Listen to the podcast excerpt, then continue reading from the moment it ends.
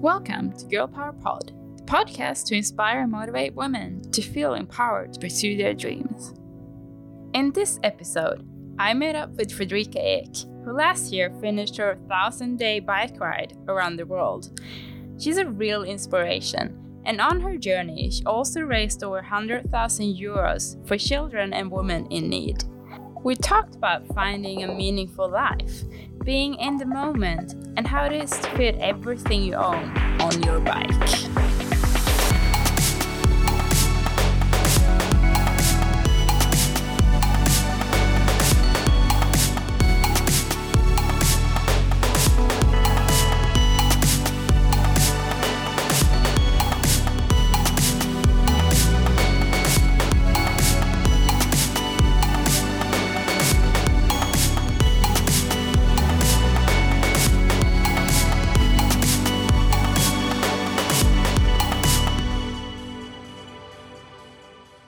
Can you tell us a bit about who you are and where you're from? Uh, I usually prefer to describe myself the same way I think as my dad has done ever since I was a child. That I'm just a. He usually says, I'm Fredrika from Sweden, uh, an ordinary girl with sometimes extraordinary ideas. I like that one because uh, really I'm, I'm just I'm just a girl from the north of Sweden and the last few years, I've spent most of my time on bikes in or one bike specifically uh, in every imaginable corner of the world. That's great. So uh, 2015 you set yourself up for an adventure of a lifetime biking around the world in thousand days. How did you come up with that idea? Uh, i don't know really I think ever since forever, I've had a lot of big, crazy ideas, and rarely or ever has anything really come out of them.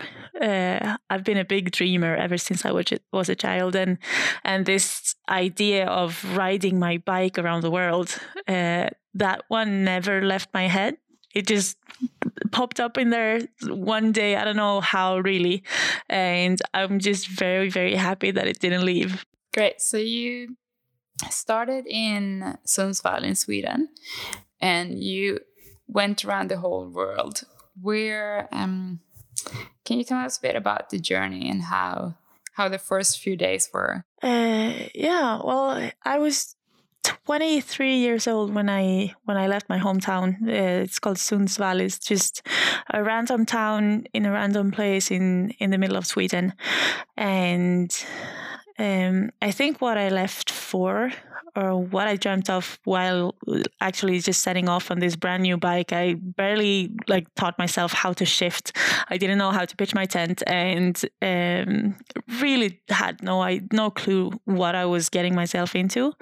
Uh, but I was just looking for that one big adventure, I think. And having, I'm not the only one, I think, who has that dream of, at least for one time, once in my life, to really, really push myself and challenge myself to see, to see where my limits are. And it started off being a lot about the, the physical challenge, I think. Uh, whether I could actually like pack my pack everything I needed on the into some bags and put them on the the racks of a bike and and actually like get somewhere. And then as as time went along it it all sort of changed into this um, or in in addition to everything else, it became a lot of of about the inner journey, I think, and a lot about just gaining more and more perspective of of what's out there and who is out there and what reality means to to different people depending on where you were just lucky or unlucky enough to be born. Mm. So, was there any time during your trip that you were like, "No, I'm just going to stop. I'm not going to continue this journey"? uh, of course, millions of moments like that. but I think usually that thought ended at, um, oh, I'm just gonna, I'm just gonna stop. Not, I never ever considered stopping the journey.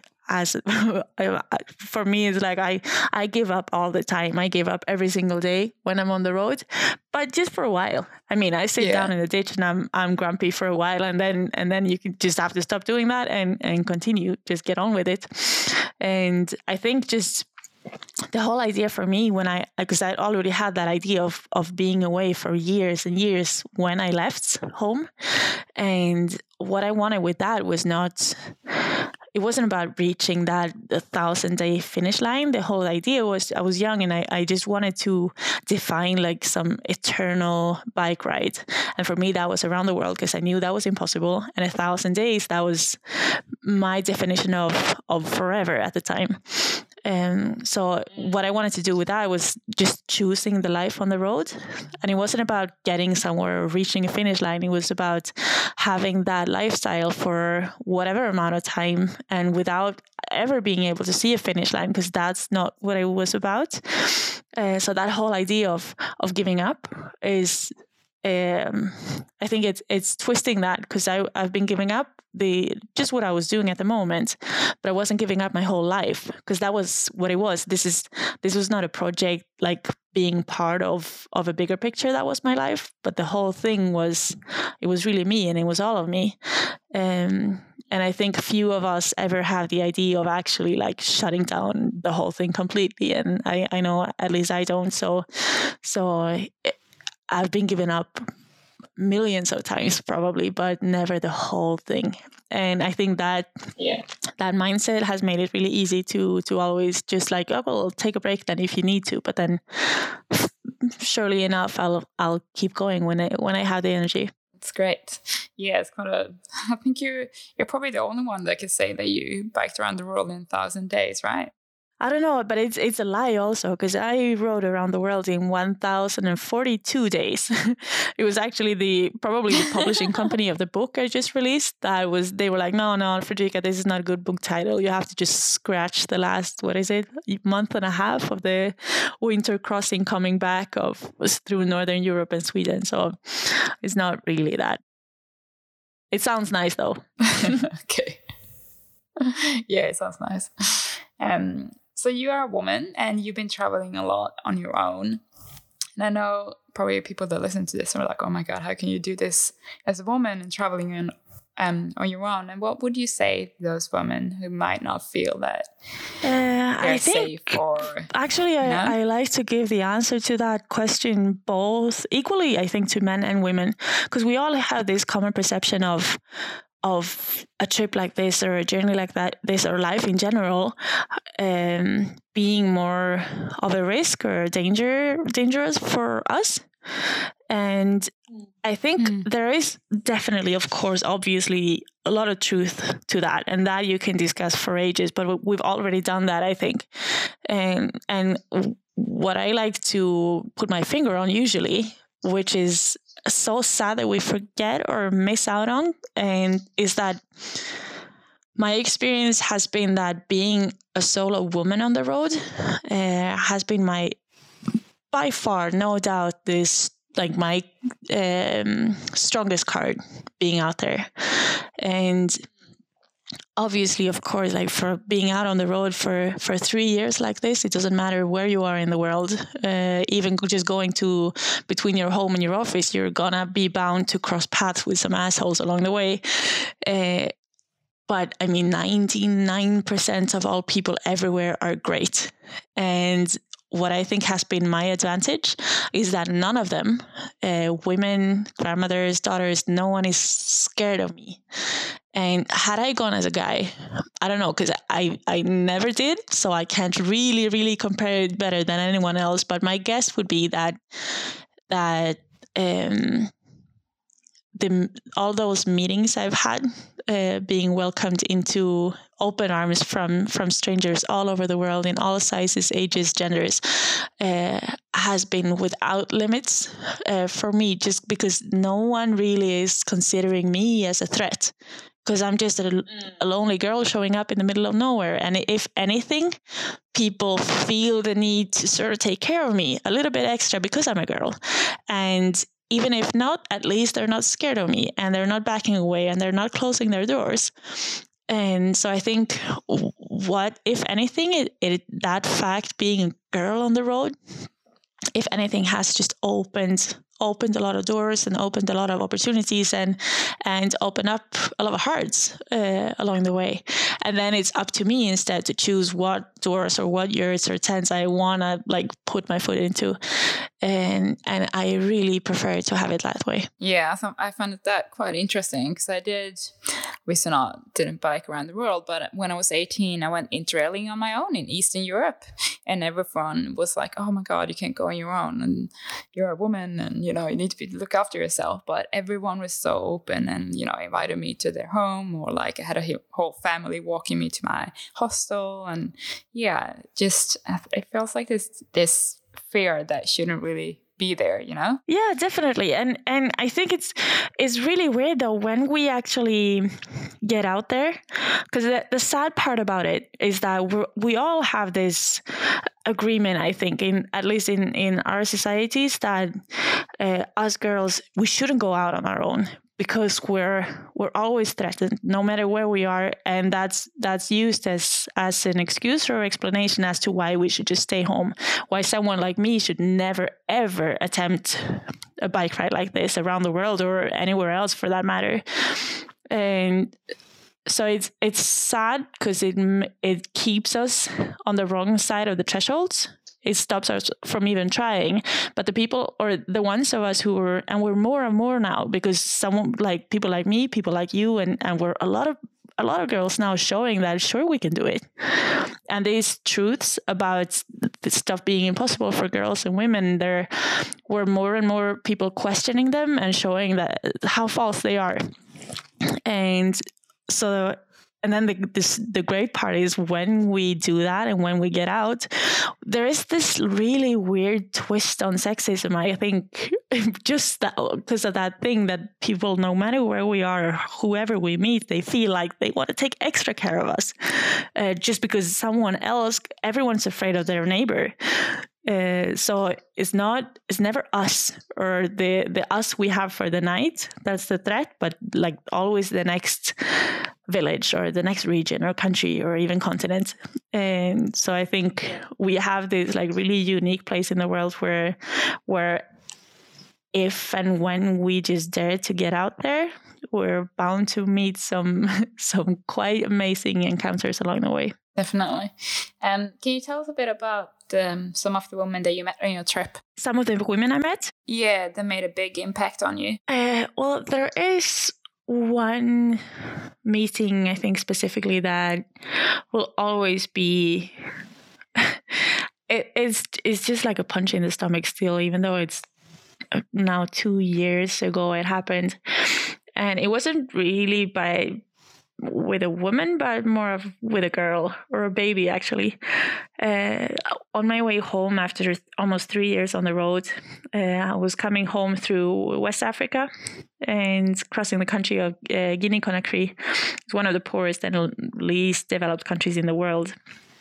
And one late evening, just like many others, I I come into this village and you can never really explain how how these meetings start but i made friends with a girl uh, in my own age. Her name is fatou and we met in this like really rainy late night. It was rainy season so I, I was everything was just so wet since days and weeks. And and I met Fatou. She was alone in her house this night, uh, spoke seven languages that I had no clue any words in. And then also she of course had french uh, so we could speak a little bit. And she had her two day old uh, baby in her arms when we met. And the baby oh, that was still was only called bebe. And you know how things just evolve these evenings. It's so it's magical because you don't really know why or how things happen but like the evening just turned into late late nights and we were making like this big bonfire outside of our house, uh, having having corn. And finally, I ended up in the one bed in the house. Uh, the family was away. It was only Fatou with her with her baby at home. And that's the whole thing again. Had I been a guy, probably I wouldn't spend that night in that same bed as this two day old baby girl uh, and her mother. Yeah. But I got to do that. And it was just so amazing. And once again, as so many times the last few years, I've had this these really strong moments where where life is just as beautiful and brutal as it gets at the same time because well i'm i'm just laying skin to skin with this tiny baby and she had this like very thin malaria net covering her face and body but you can still feel like the warmth from this tiny arm.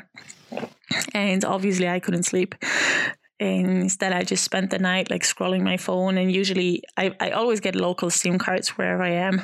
And so i was just scrolling and reading about some reports from the united nations uh, just like to give gives get some more insight of the country where i'm where i was and and like what what life was here and maybe also what life that girl I just had next to me was just born into.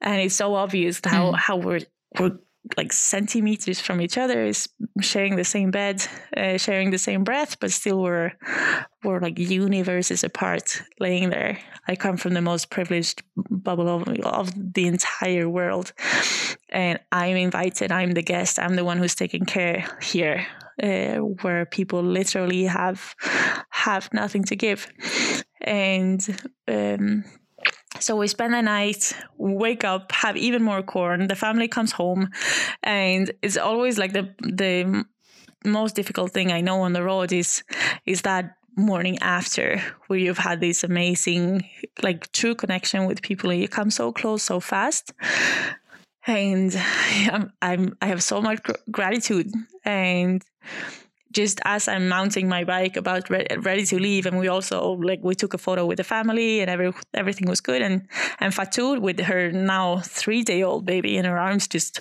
looks down at Bebe and at me and down again and on the family, and she just like barfs out without thinking twice. I think she just said, "Well, hmm, uh, baby, s'appelle Fredrika. So she gave her oh. her baby the name Fredrika uh, this morning. You know, it's just you know, it's it's so weird because it's really nothing in itself, but then it's also the biggest thing that could ever happen. And then yeah, and we still keep in touch. We still write on Facebook. My French is horrible, but I use like I try to go with Google Translate, and we can. I just this morning I received photos of of Fredrika. Now she's she's two years old and she has the most amazing haircuts, and and it's it's just it's one girl out of many, just another like ordinary girl, like just like me and like yeah. all of us. Uh, and then it's so like painful that morning because I get to kiss her in the forehead and just like get her back to her mom, uh, ready to leave, and and all those facts that I'd been reading throughout the night from just on my phone, um, just like screaming in my head because I know for a fact, thanks to the statistics from the UN, that this girl or this Fredrika, just because she happened to be born in, in a different place than, than I was, she has a 97% risk um, of suffering female uh, genital mutilation before she's 12. Mm. She's most likely never ever going to learn or go to school, learn how to read, uh, make decisions on on her own body or future, and it's just it's so sad that it's it's that punch in the stomach knowing that is harder just because she got my name. It doesn't get, yeah. make her any difference from from any other girl or the millions of people being born into places or situations like this. Uh, but then it just becomes so obvious and and what has been I think the most important part for me was that fundraiser uh, that I was running throughout the whole journey, uh, collecting funds distance based for the organization ActionAid, uh, working globally, just with that simple and and impossible uh, mission of securing basic human rights for women and girls across the world.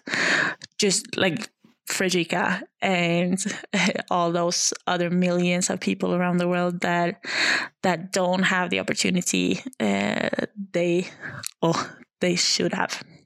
Yeah. So how much? So you said that you you raised money for ActionAid that do focus on women's rights, right? Um, Yeah. Why did you pick that organization? How much money did you raise in the end? Uh, so far, I, I mean, the, the fundraiser was distance based until I got home. I ran out of kilometers, but the I've been doing like everything I can to to keep this fundraiser moving forward. Ah, so because I mean, it, the whole Yeah. thing was a nice setup for people to get engaged, but then actually, like spending those years on the road, I learned or finally, I think, understood more and more for each passing day or month or week or whatever, what this fundraiser is actually doing or. Uh, what it actually is to to not have your human rights covered. Uh, so I'm invited a lot now in being home in Sweden. I get to do a lot of public speaking, and I got to write this book. There is a movie, and everything is always tied together uh, with trying to keep to keep collecting funds for this uh, for this cause. So I'm really I'm there. I mean, there are so many numbers from this trip. This the thousand whatever days. There are the fifty thousand kilometers, forty five countries, and all of those things. But that one number that I'm I'm really really deeply proud about is that the fundraiser has collected uh, well over a million Swedish kroner, which is, I guess, a hundred thousand euros. Um, That's amazing. yeah, well, and it's just a bike ride, and I'm just I'm just any girl from the woods of Sweden, and then then that can turn into something massive for so many people and so many generations ahead. And it's uh, it's really humbling to to see how that thing or like stupid stunt I just wanted to do for myself and and just like being out playing on the roads, uh, how that can really really have uh, a true impact. Uh, so that's great.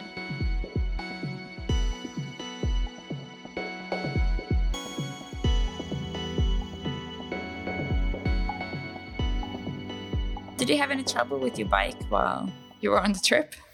Must have had. Yeah, definitely. definitely. Um, I probably swapped every moving part of the bike at least at one point. And i mean m- my his name is mr bike by the way. He was starting off as just this like a piece of iron and then he just slowly became uh, my best friend on the road. Uh, sturdy sturdy guy. And well is full it's a surly long haul trucker uh, full iron and um, i'm very happy though because i never i've actually had this any major breakdowns like with the wrong timing. So i've been a bit lucky like that and then uh, it's always a, a lot of planning how to make those big overhauls uh, with the right timing.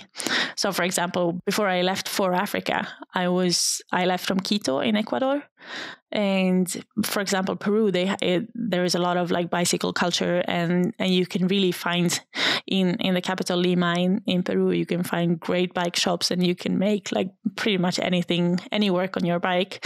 So both in lima and in quito i i made uh, some big yeah big um, uh, of like overhauls on the bike just to be ready for for the next set so so you, there's a bit of planning also like in istanbul in turkey i made i made some things on the bike to get it ready for for the middle east and central asia where where it's going to be more difficult in case you you need to to do some stuff How much food did you carry on your trip? Or I guess it depends on different, depending on the distance. I quite like those times when you really have to pack a lot, a lot of stuff, uh, just get myself as remote as I can. Uh, there's always a charm to it, I think, when when you can just head off in the middle of nowhere, and it's that's the whole thing with a bike. You can get so close and you can be so free because you're really independent. I'm I'm even like producing my own electricity on the bike uh, from my front hub dynamo. Oh, really? Uh, I think the the most the biggest amount of food I've carried was probably in the Andes.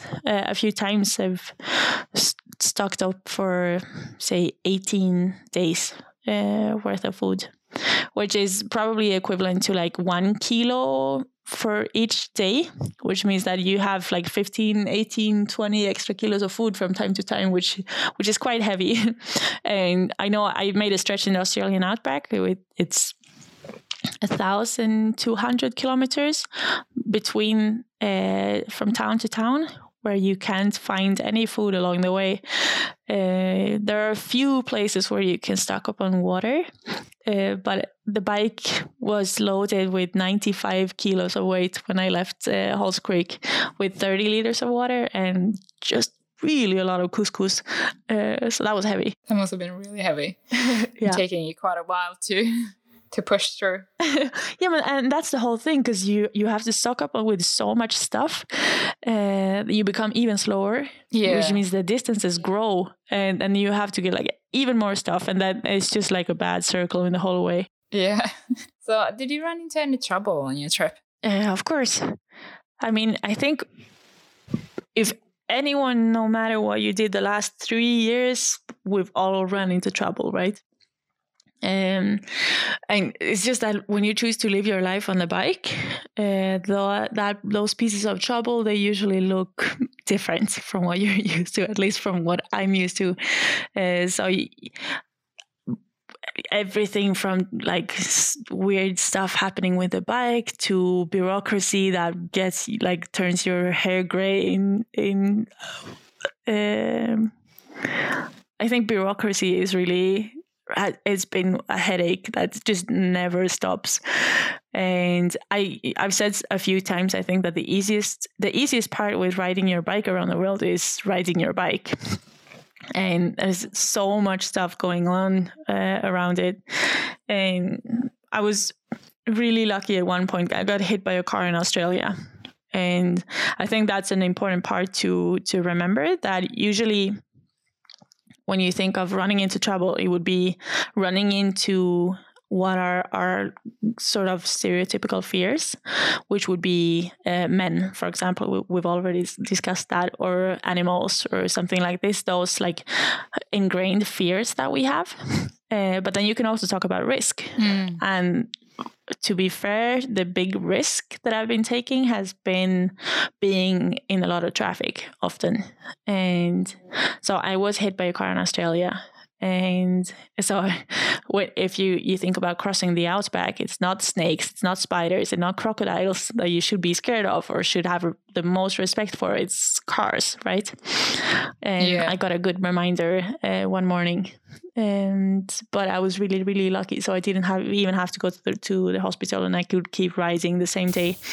Uh, but it was a good reminder of of what is fear, what is fear, and what is risk. Mm, yeah, yeah, that's really interesting because we tend to see them the same. Yeah, sure. And uh, it's, I mean, having these like fear is great. It's our like inbuilt, like just built in uh, alarm system, I guess. It's just that like those, um, like, uh, uh, biological fears that we have, they don't really help us in modern day society, I would guess. So usually like a weird sound in the in the tent at night is getting my heart racing a lot more than having a truck coming at me in 100 kilometers per hour. And that does not like that doesn't help me. Uh, so it's i think it's important to learn how to rat- like rationalize the fear a bit more. Uh, it's not easy but i think though these years on the road has really been a good school uh, with learning slowly how to do that. Mm. so what have been some of the hardest moments on the trip? Um, well, the, I have one that I think uh, I still haven't really gotten over it. And that was, it's probably not the answer you're looking for, but I missed out on my my brother's wedding uh, because I was away. Oh, yeah. And that's the whole thing. I mean, I, I set out on this journey for the challenge and I've had all of that, like from thunderstorms to snowstorms to mm, like meeting crazy people, having difficulty with culture or uh, being lost or whatever. Like, like every piece of piece of challenge that you can imagine. I've had it, and but that was the whole point. That was what I was looking for. It was Mm. part of the dream I had.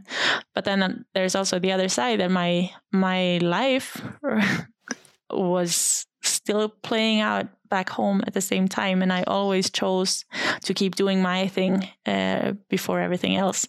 So my my brother actually got married on the same day as I flew from South America to Africa. And I could have flown back to Sweden for that day and joined them, uh, but I chose not to. And it's the whole thing because it's it's difficult because I I knew if I would have done it again, uh, I would make the same decision. But I have so much. That's the the doubt I think, or the struggle I've had is that I've I've gone for my dream uh, every single day for these years, and it's been like trumping everything else, and uh, it's difficult. Yeah, totally. It's hard to hard to fit everything in, including you know your own dreams, and then still stay true to who you are and Yeah. what you want to achieve in life. Yeah, because it's always like when when we're out doing this, you see the you see the like we have yeah hail in the face sometimes, but that's not the price you pay. No, The price you pay is is missing out on your your loved ones and being away from Mhm. everything else. totally. Uh, at least that's the the feeling I have, and yeah, so that that's it. So, how was it coming back to Sweden after this three years on the road? And how was it to adjust to the life? you know, not jumping on the bike every day and pitching the tent. Uh, I don't. I, I still sort of don't know. Really, I've been home for for a year and a half. I think it's a long time now, and still, still everything is new in a way. Uh, I was really happy because when I got back to Sweden, I still had a thousand kilometers to ride. Right, because I'm I'm from the north. I came in from Denmark, and it was January uh, freezing cold. Uh, the last few days, the temperatures dropped down to like minus 22 degrees Oh Celsius, my god. which is cold on a bike. And it was funny. The morning I left back in 2015, uh, me and my mom, we drew this like paint, or we painted this just thick uh, line in the middle of the street. Uh, outside my parents' house where I grew up, so we made the actual like start and fish, finish line, and I actually and I finally got home, and that line was beneath 160 centimeters of snow. so it's just a, I mean, it was coming home was cold, and I think that was because it was really like hardcore expedition the last few weeks. It was January. You have three hours of daylight each day, and it was it's always cold, and it was really a challenge all the way back to to the house, really. And just just because you're you're so focused on on the task every not every day but every like minute because you don't have you don't have time to take your gloves off because you and you don't have you don't have any margin of error really so it's really focused all the way all the way to the actual finish line and which meant that I hadn't really had time or any space to think much about what was going to happen after it. Um, so it's funny to think because the the change of my in my life was as big starting and finishing but starting i had spent already a year and a half like with every single moment building up to the to the actual start of the trip. And then suddenly i was just home without having given like any thought to what it was going to be or what i was going to do. So i was really struggling the first days weeks months i think uh, perhaps even year uh, to find my balance and sort of because I Mhm. wasn't coming home to anything either. Really, I I'd sold my apartment, I'd quit my job, I didn't have any stuff. I was I was really like I had quit my my life at home to to start this new one. So I wasn't really coming home uh, to this. Just I couldn't pick pick up just that old life. Uh, I've had I've been fortunate enough, or and also forced to to create a new one, uh, which has been interesting and I'm really happy because I've I've been home now for yeah I, I just said a year and a half. And all of this new life I'm building it's been all about bikes and traveling by bike and doing like keep doing my stuff and part of that has of course been being able or being invited to, to do a lot of speaking in a lot of different places. And that the book has been a huge success here in sweden. And that's like it's crazy but it's cool. And it's with all these uh, photos i have from the road and and the film and everything is happen, moving so fast.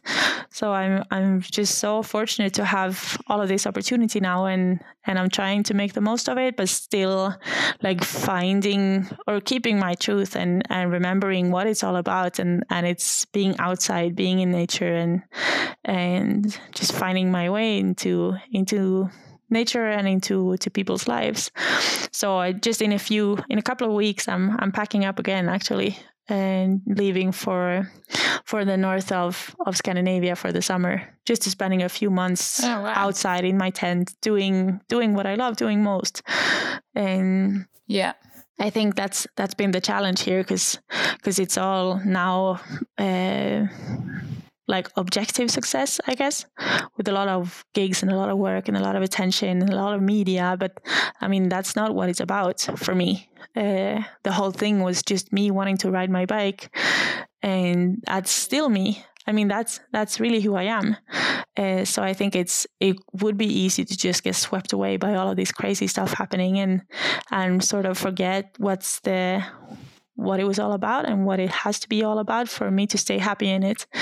Uh, so I'm really excited just to to like f- throw myself uh, into the deepest parts of of the Finnish uh, mm. Lapland and north of Finland and Sweden and also also north of Norway this summer. Amazing. So where where do you think this passion for bikes comes from? Is it something that runs in the family or something that you picked up? No, no, no, no, really not. And I, I'm, to be honest, I still, I would never say I have a passion for bikes. It's a journey. It just, I have a passion for traveling, and I have a passion for pushing limits, I guess, or uh, challenging limits in different ways. And for me, it was just it's just a coincidence. I think that I just found the bike to be my tool for for that, for traveling, for moving, for for finding amazing places and experiences. And it's been a great way for me to to challenge limits and to get myself into places, situations, and and in front of people that I could never never have access to without it. Um, so I guess that that in itself slowly has sort of turned into uh, me enjoying the actual cycling in itself and the actual like. Well, I'm I'm way more interested in in the mach- like the bike the machine of the bike now than I was while living on the roads but yeah. it's sort of I I've come from a different from a different angle and and sort of fell in love with actual cycling as a consequence of it mm. and what have been some of the biggest lessons that you learned on being on this journey um, I think I'm not sure if it's a lesson, but the what I'm bringing with me, I think more than anything else from these years, is that I have I have so much more uh, trust in people and in myself also. Um, and I think um, it's like we said before. Of course, of course, I've had bad encounters somewhere sometimes but in general my trust in people or my uh, my um, my view of people no matter where you're from or uh, what situation you're in is is so much uh, better bigger warmer uh, than it ever has before. And and the same thing i think applies to myself also that i used to well I chose to start this because I I had faith in in myself and my own capabilities. And of course, if I didn't, I would never never have imagined or considered starting a trip like this. But but I had my doubts, and of course, I thought I thought that everyone around me telling me how all of this was gonna go just straight to hell.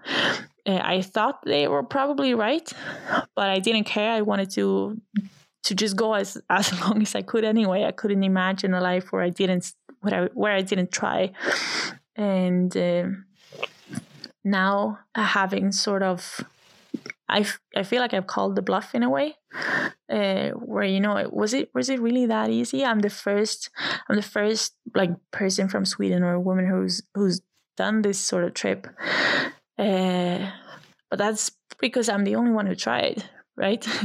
so mm, it's yeah, exactly. Like everything is impossible until someone does it, and uh, it's never as obvious I think, at least for myself, when when when I've done this, like okay, it's always been like pushing my limits just a little bit more, and rarely have I thought about the end goal of riding my bike around the world. No, I'm just going to the next village. Like I know, I know they're right. I'm just, I'm just a naive girl. I probably, they're probably right. I can't ride my bike around the world, but probably I can ride it to the next village. And then I've always just just kept doing that and be like me starting from Sundsvall, Sweden. They tried to convince me how I shouldn't do that because in the Middle East, I would run into trouble. and I n- could never really see the logic of that. The Middle East and Iran, for example, they, that later turned out to be my favorite region in the whole world.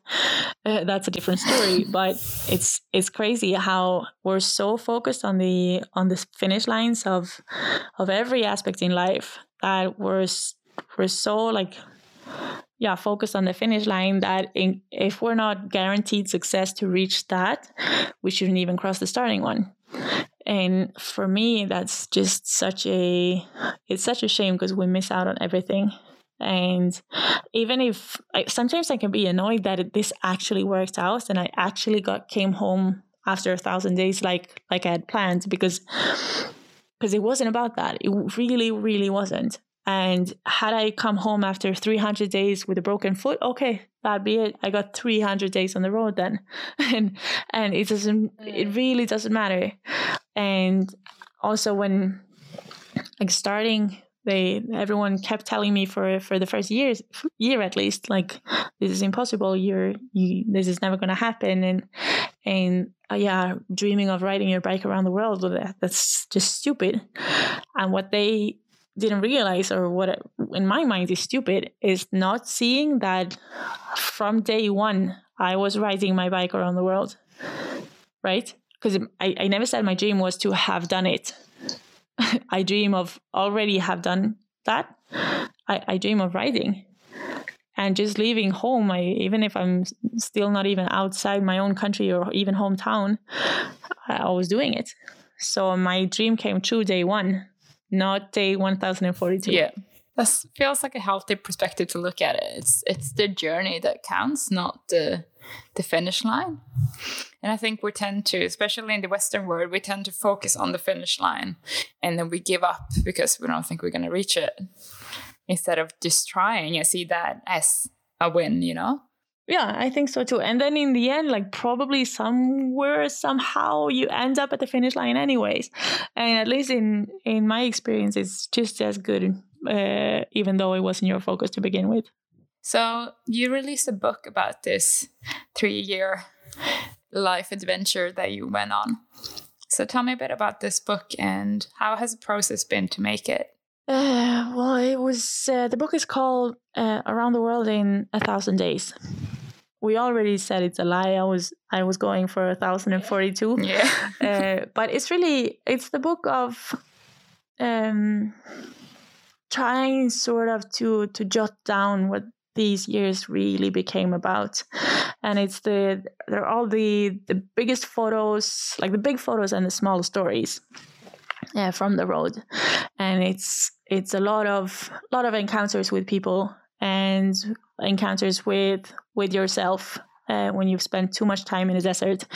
And um, I, I, think the whole the whole goal with the book has been to um, to lower thresholds i guess I, because it, it's it's really easy. I came I came home and I got these awards like being the European Adventurer of the Year, the Swedish Adventurer of the Year, the whatever, and it, it all t- like looks really massive. It looks like something like tough or different or uh, at least I think for myself because I was I was young and I was dreaming and I was looking at all these people doing amazing things and thinking that they were something else, and they were stronger or braver or uh, whatever, and and I think it's really I really want to stress that I'm I'm not I'm really just any girl who was brave or dumb enough to to go for an idea and to see what that dream could become if I went for it.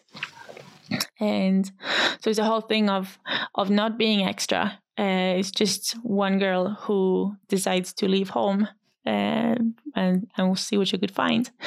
And uh, it's it's a lot of a lot of small stories, just trying to explain that whole thing with people being people everywhere and there are a lot of fears growing it not not least in in europe uh, and it's a lot of segregation and it's a lot of uh, build up of of fears for our neighbors. And i think this is just trying to be a voice in a different direction where where and just a small reminder for for everyone that these fears we have those are the dangerous ones. We can talk about fears and we can talk about risk and the risk um, is us not trusting i think.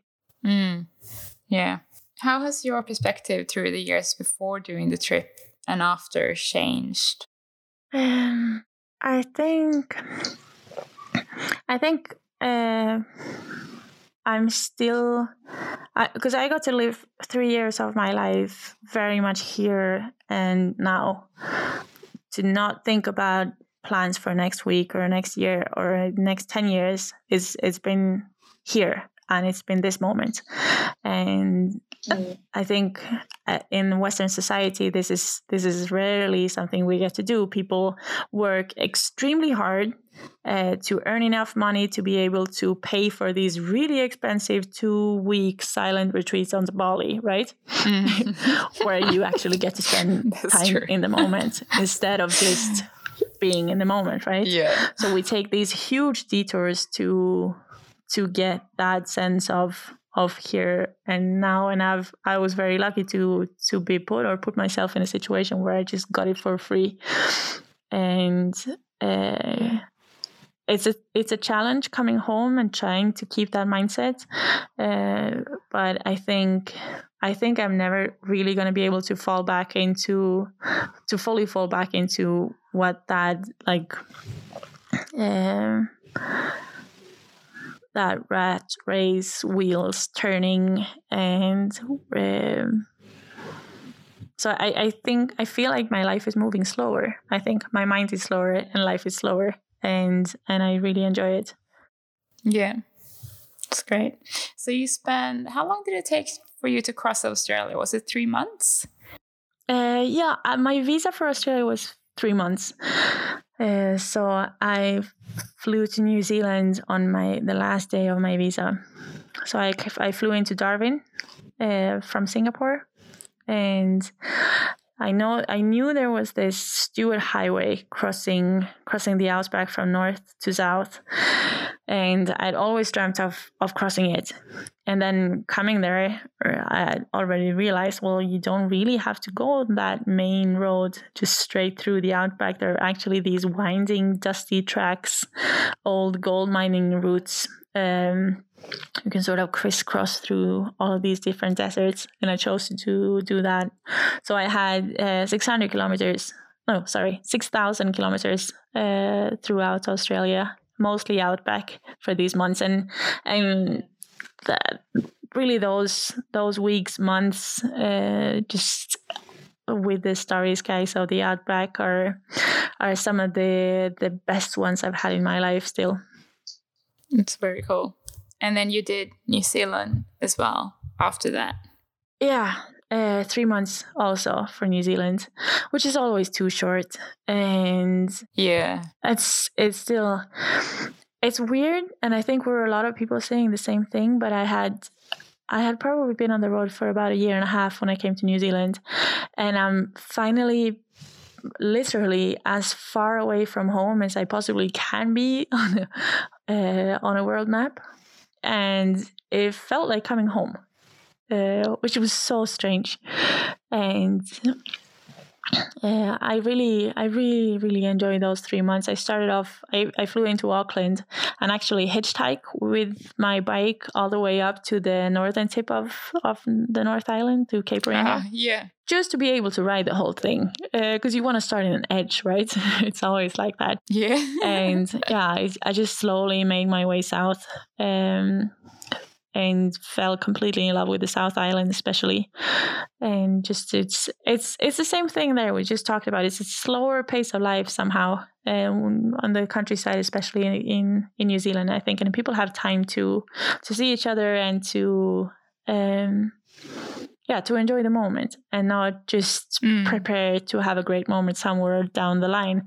And and i met a, like just so many good friends uh, throughout these three months and and really somehow it became this weird uh, holiday from the holidays sort of thing. Uh, i was really really enjoying my my time there. That's great.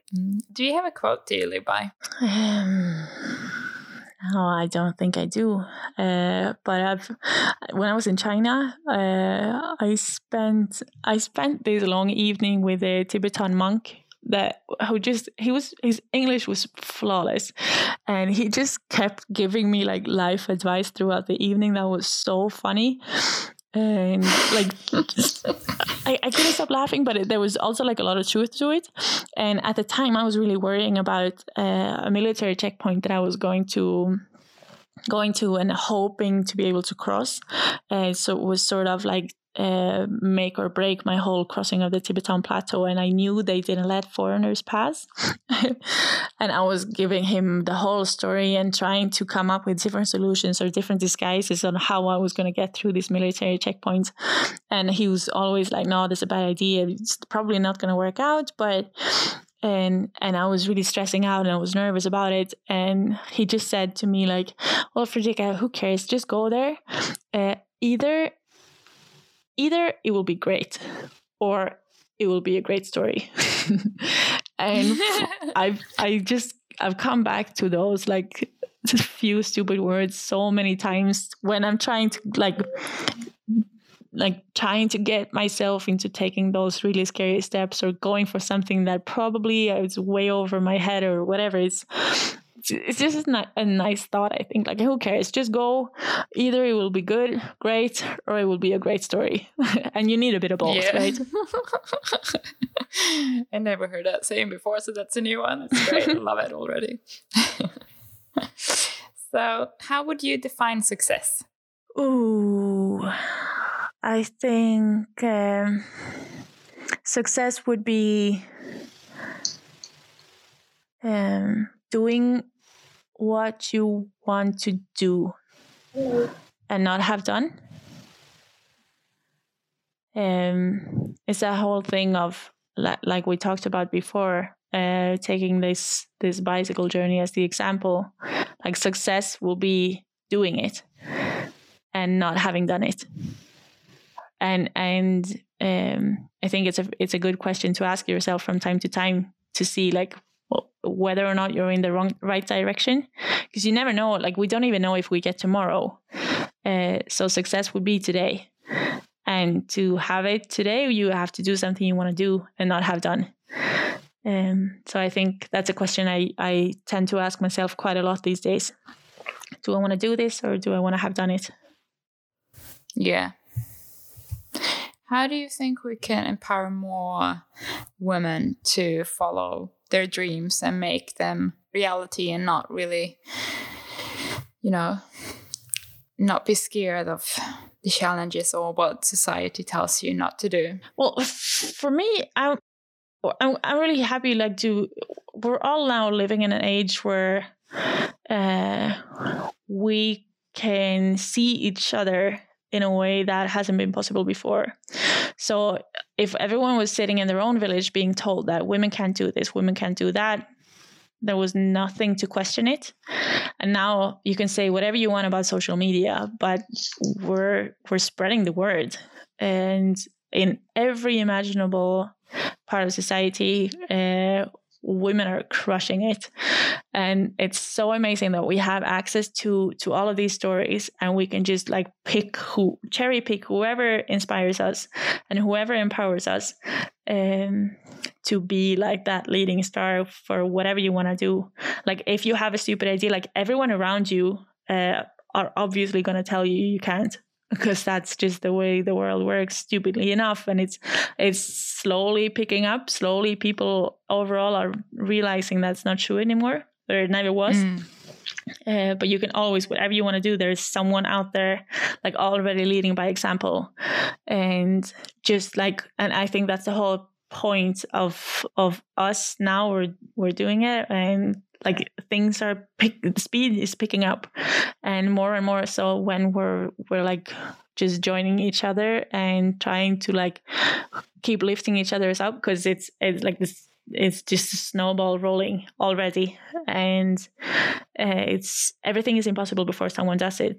And we're all doing all of these things now. Uh, so it's just like um it's finally the time where you can just tag along and uh, that's it's just so amazing to see. It is. Um, I think we're living in a quite an inspiring time, to be honest.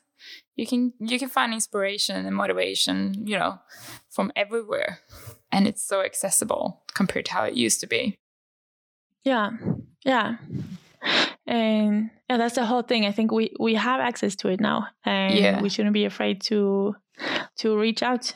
Uh, I knew I, I had my my role models before setting out, and uh, I know it's it's just an honor like being able to be that person for some some other people now, and it's just like it's this whole like pay forward thing that's working wonders, and and there's no limit really. That's true. So, what advice would you give to your twenty year old self? Uh, try. Either will be great or it will be a great story.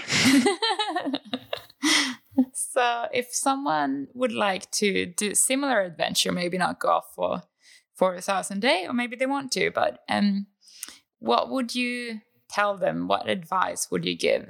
Um, I think my advice would be like somehow we need to to get ideas out of our heads or like turn it real somehow.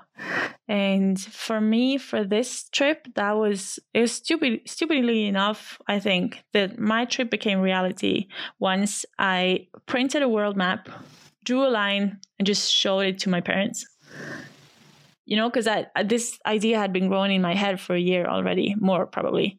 And it was just a dream and it was just an idea and a thought. but then pro- suddenly it was a world map with a line with a route put uh, with a magnet on the the um, uh, refrigerator in my parents' kitchen. And then it was real and it was a project. And I started telling people about it. I still didn't own a bike. I had no idea how anything was going to work out, but I kept, I told people about it. So it turned real. And then that sort of pushed me into actually taking small steps and like uh, figuring out what actions I had to do to to get there. Um, so I think this whole like just get it out of the head, uh, make something physical, tell people about it, like uh, take one step, however small it is, uh, just take it because the first one is tiny. Like the, it doesn't take anything. Just telling someone about something, printing a world map, that's nothing. Uh, but still, that's sort of like that first grain. Uh, starting point. Yes. So I think that's massive. And then overall, when starting something big, the whole, the biggest, the biggest uh, challenge ever will be that thing with starting. So you can always like don't over plan it because you'll make plans and you'll make preparations and they're gonna be the wrong ones my, I can I can laugh so much at my preparation or my the stuff I did beforehand now today because it's you have no idea. Just whatever preparations you make whatever you can like whatever um, small advantages you can give yourself beforehand are great. But I I say for for a journey for example it's very it's very easy. You can just um, at least what I did I is that very early on before I had anything, before before I had the bike or before I had any idea of where I was going or how I was going to do it, I set my starting date. That was the first the first piece that to the puzzle that was already there.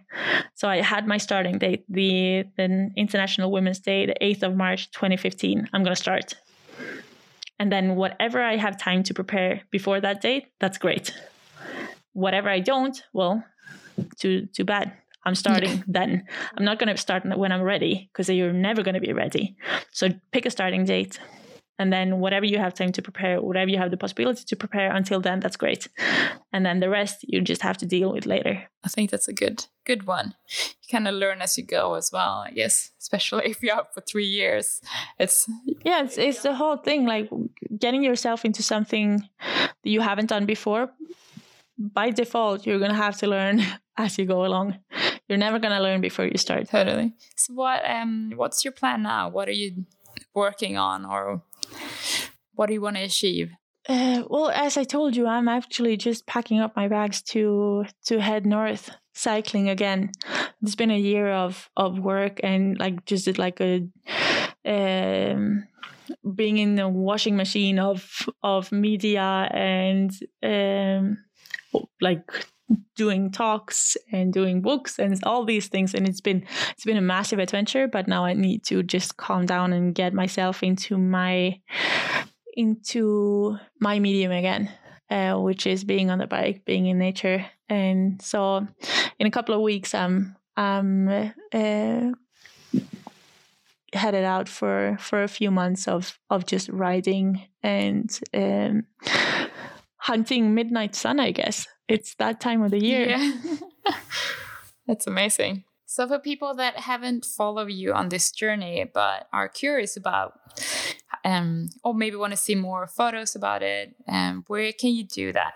I'm Fredrika Ek on basically every platform. Uh, so just Google Fredrika Ek uh, bicycle or whatever, and on Instagram, Facebook, um, my blog fredrikaek.se. Then uh, you'll find all the photos, all the stories, the fundraiser that's still running, and uh, really just enter the world of of what life turns out to be when you're when you're living it on a bike. And uh, so, just give me a give me a line, and I'm I'm happy to answer anything. Great, awesome, perfect. That was all the questions I had. Thank you so much. Thank you for having me. Thanks. Thank you for listening to Girl Power Pod.